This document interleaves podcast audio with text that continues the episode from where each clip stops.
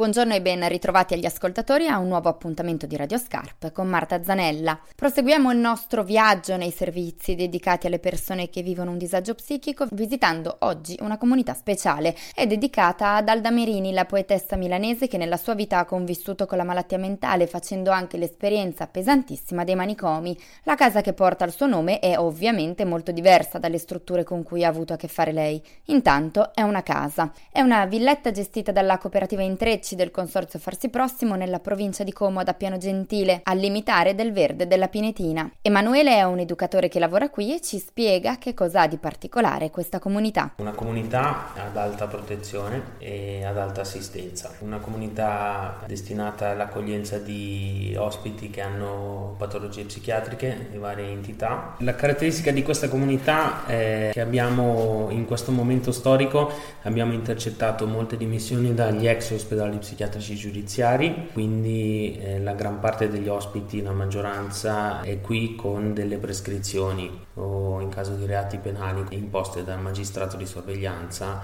Le tipologie di persone eh, possono variare dagli arresti domiciliari al caso di reati in cui la persona viene assolta per vizio totale di mente, permane comunque una pericolosità sociale che deve essere valutata nel tempo e rivalutata. Quindi il percorso che noi facciamo qua è un percorso riabilitativo volto a lavorare sugli obiettivi specifici di ogni, ogni ospite. Ci spiegano gli educatori che qui alla Alda Merini hanno ospiti molto diversi diversi tra loro, diversi per età, per patologia, per gravità. È per questo che il loro lavoro è più difficile, perché spesso si trovano a dover seguire regole diverse, con ospiti diversi. Cerchiamo sempre di mantenere una gestione che, che riconosca le diversità. Sarebbe molto semplice, c'è a volte anche la tendenza di dire se faccio una cosa con te la devo fare con tutti, no? questa cosa perché comunque bisogna darsi un minimo di regole per poter gestire un po' il contesto. L'ideale è quello di educare e mantenere la diversità e questo sarebbe coerente comunque nel percorso di cura individuale che ognuno ha. Ognuno avendo obiettivi diversi deve lavorare in un modo diverso e deve prendere consapevolezza del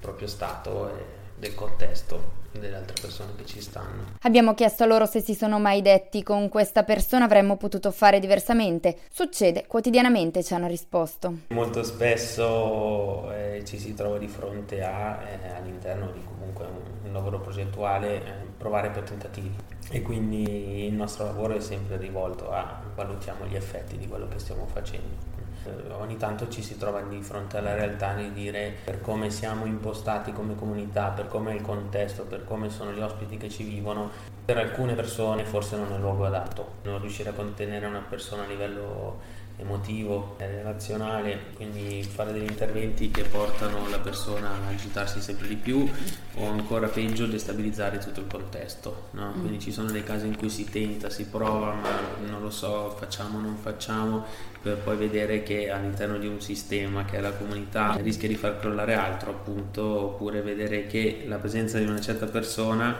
eh, ci ha fatto ritornare indietro su un altro paziente di di mesi, diciamo questi, questi successi ci sono. Ed è successo anche con Mirko, un ragazzo molto giovane inviato alla comunità tramite il Tribunale dei minori. Vista la giovane età e le risorse che lui comunque aveva, avevano creduto molto in un buon percorso che sarebbe stato in grado di fare. E invece... Abbiamo fatto un, un bel lavoro con lui, abbiamo impiegato tante risorse, ci credevamo, ci abbiamo creduto tanto, è solo che ciclicamente quello che noi avevamo in testa veniva smontato, no? quindi faccio un bel periodo, non do segnali di cedimento e a un certo punto le sedie, i comodini, le porte che volano e ritorniamo indietro, oppure la fuga, oppure coinvolgere in queste cose altri ospiti.